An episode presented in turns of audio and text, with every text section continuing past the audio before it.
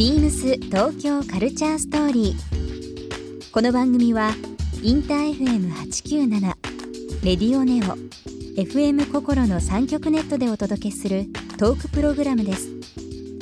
案内役はビームスコミュニケーションディレクターの土井博志。今週のゲストは株式会社ライゾマティクス代表取締役斉藤誠一です世界トップレベルのメディアアートを手掛けるクリエイター集団ライゾマティクスから代表取締役の斉藤誠一さんを迎えプラン B 出演や東京カルチャーとバイビームスとのオリジナルグッズのコラボレーションなどビームスともいろいろな関わりのあるライゾマティクスのお仕事についてさまざまなお話を伺います。そして今週斉藤誠一さんへプレゼントしたビームスのシャツ L サイズをリスナー1名様にもプレゼント詳しくはビームス東京カルチャーストーリーの番組ホームページをご覧ください応募に必要なキーワードは番組最後に発表します Beams. Beams. Beams Tokyo Culture Story. Beams Tokyo Culture Story. This program is brought to you by Beams. ビームスありとあらゆるものをミックスして自分たちらしく楽しむ。それぞれの時代を生きる若者たちが形作る東京のカルチャー。ビームス東京カルチャーストーリー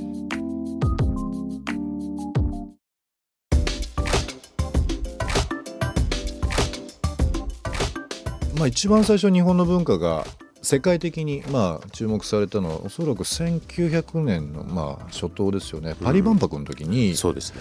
日本がちょんまげからまああのざん切り頭になって明治という時代に変わった瞬間にいろんな形でその江戸文化もはじめ世界評価されてまあそこから120年ですか。うん。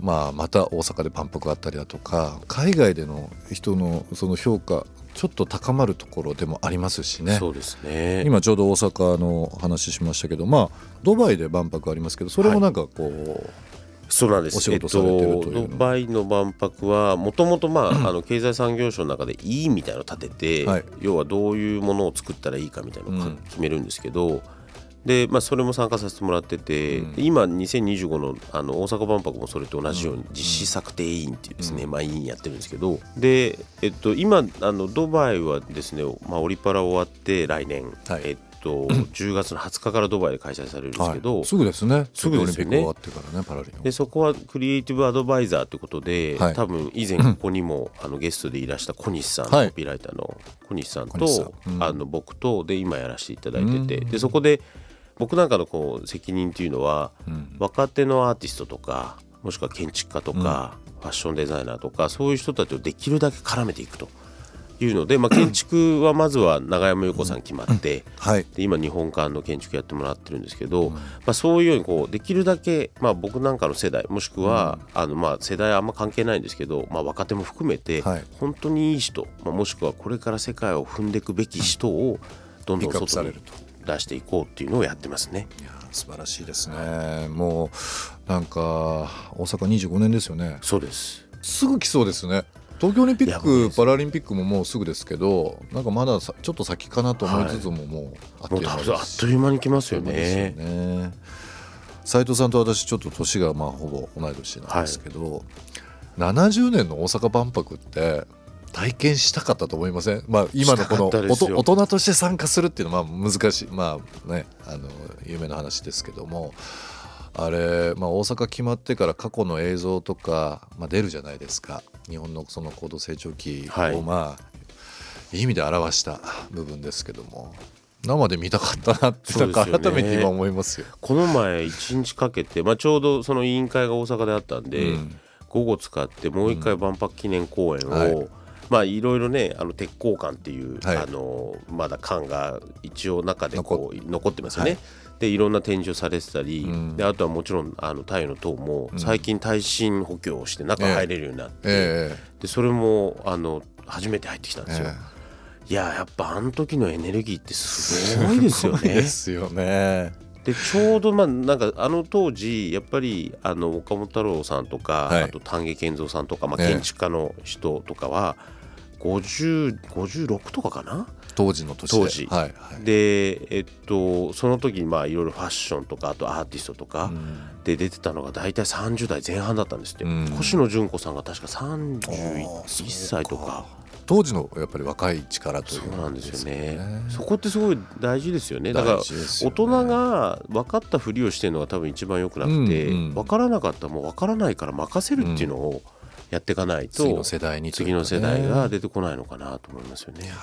でも本当にそう考えるとドバイもそうですし大阪まあいろんなこう区切りがどんどんどんどんこれから控えてますけどもまあ斉藤さんがまあいろんなお仕事されてると思いますが中でも自分なりにこう力をさらに入れたいというか。そうですね。今は僕、まあ、都市開発もそうですし、まあ、万博とかもそうですし、そのこう街がどうなっていくかっていうのはすごく気になりますよね。であとは日本が世界に対して何を言っていくべきか。そうですね。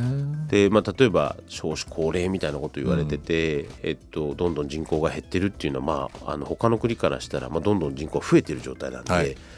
だからじゃあ未知の領域に入った日本が何を海外に対して教えてあげれるか、うん。もしくは何を与えてあげれるかっていうのもなんかまあちょっと大きな話ですけど、すごくそこは気になっていてだからまあ何ていうんですかね僕がやってる仕事って多分みんながあるべきこうあるべきだなと思うのを具現化するのが多分今の仕事で、まあそれは表現もそうですし街もそうですしもしかしたら公園みたいなこともそそううですすね。最近ずっと渋谷も気になってるんですけどあの都市開発って言葉ありましたけど、は渋谷ですよね、はい。今年の11月、11月ですね。はい。渋谷。はい、えーし名前が渋谷スカイ、はいこれは場所的には？一番わかりやすいのは渋谷で多分一番大きな建物高い建物になると思うので、もう駅の真上にあるえところでそこのあの展望台であるとか、えそこら辺あとあの屋上があるんですね、はい。まあ、そこからもうもう名の通りですね。はい。何階建てなんですか？これは。えっともう40何階ですね。はい。そこから富士山が見える。見えると、はいそちらをライゾマティックスデザインが手掛けられるとはい。いう部分ですけども、言えることとしてこんな感じになるっていうのは？あの今やってることは、ええ。えっとまあ、渋谷だから発信できること、うん。実は光栄って、うん。あのもしかして東京に住んでる方は分かるかもしれないですけどあの地下からこう地下3階に駅があるんですけど、ええ。そこからバーッと上がっていく時に、はい。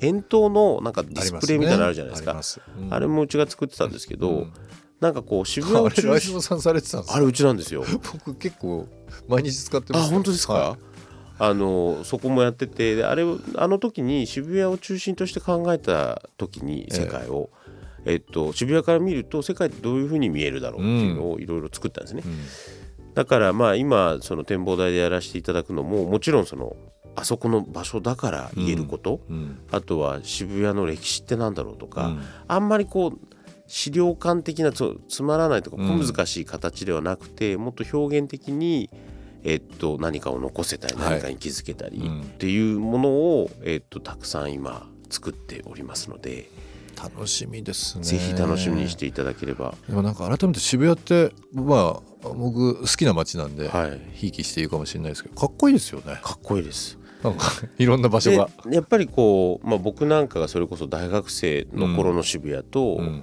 今大人になった渋谷ってなんかまあ同じこう成長してるというか今は大人の街でもある、まああのピンポイントでやっぱりまだ何ですかね若い子たちがすごい元気にやってるところもあるし、なんかそういうこうカオスな感じっていうのはまだまだ起きてくれるといいなと。そうですよね。で今渋谷未来デザインっていう、えあのそういう団体があるんですよ。えはい。それってまあ区ともよく話をしてたり、えええもしくはまあ民間のあの企業さん含め、ええ。あの話をさせていただいているあの団体なんですけど、ええ。それも携われてるそこの、えっとまあ、フューチャーデザイナーっていう、ええ。あのデザインをやっててですね、ええ。でこの前やってたのがそれこそ渋谷川で渋谷って実は川が流れてて、はい、名の通りちょっとこう下谷ってますからねなんですよね。谷ですからね。で谷だからこそやっぱりあの栄えたっていうところもあって、うんうん。昔ひばり号っていうですねうん。ロープウェイがあったんですよあそこ。そう写真見たことあります。あります？はいあれあります。50年かな、はい。にあったんですけど。渋谷のね。で川って、まあ、あの皆さんキャットストリートは知ってるかもしれないですけど、あのキャットストリートのもう実はじあの下が川なんですよね。そう。ですねでその川が出てるあの、まあ、なんていうんですかね目に見えるあうん。の出てくるのが、最近だと渋谷から恵比寿の方に向かった、うん。それこそあのストリームって新しはい。いまたビルできたと思うんですけど、あの沿いに川ができたんですけど川沿いってなかなかやっぱりあの活用するの難しいんですよ、うん。まあ、法律的にも権利的にも。うん。でそこに最近、まあ、コンテナを3つ置いて、はい。とりあえず何かを始めようとうん。いうのでそれこそもう数ヶ月前からずっと仕込んだのが 今あのやってい。るとこなんですけど、なんかそのやっぱりこう渋谷僕たちが考える渋谷がなくなってしまうんじゃないかっていうのうん。も、もうなんかまあなんていうんですかね怖いわけではないですけど、もうビルが乱立してねそれだけだとちょっと寂しいですもんね。うん。でやっぱりまあ綺麗な場所も必要だし、うん。ちょっとくなんで暗い場所も必要だしっていうか、はいはだからそういうところをちゃんと残していくために、まあ、もしくは渋谷の文化を、まあ、時代とともにもちろん変化していくんですけど場所を残すためにっていうので今すごい渋谷は気になりますね。ビームス東京カルチャーストーリーゲスト斉藤誠一さんにプレゼントしたビームスのシャツ L サイズをリスナー1名様にもプレゼント応募に必要なキーワード「アート」を記載して番組メールアドレス beams897 アットマークインター FM.jp までご応募ください。詳しくは番組ホームページまで。BEAMS ビームスプラネッツ横浜ショップマネージャー近藤博です。ビームスプラネッツ横浜は旬のアイテムを世界中から厳選し、小物、インテリア雑貨、アート、音楽などライフスタイルを編集し、エリアの特性を生かしたイベントやニュースを発信しています。6月23日までアフリカの伝統的な織物、アフリカンバティックをフューチャーしたイベントを開催中です。ぜひご来店ください。BEAMS 東京カルチャーストーリー Beams Tokyo Culture Story. This program was brought to you by Beams.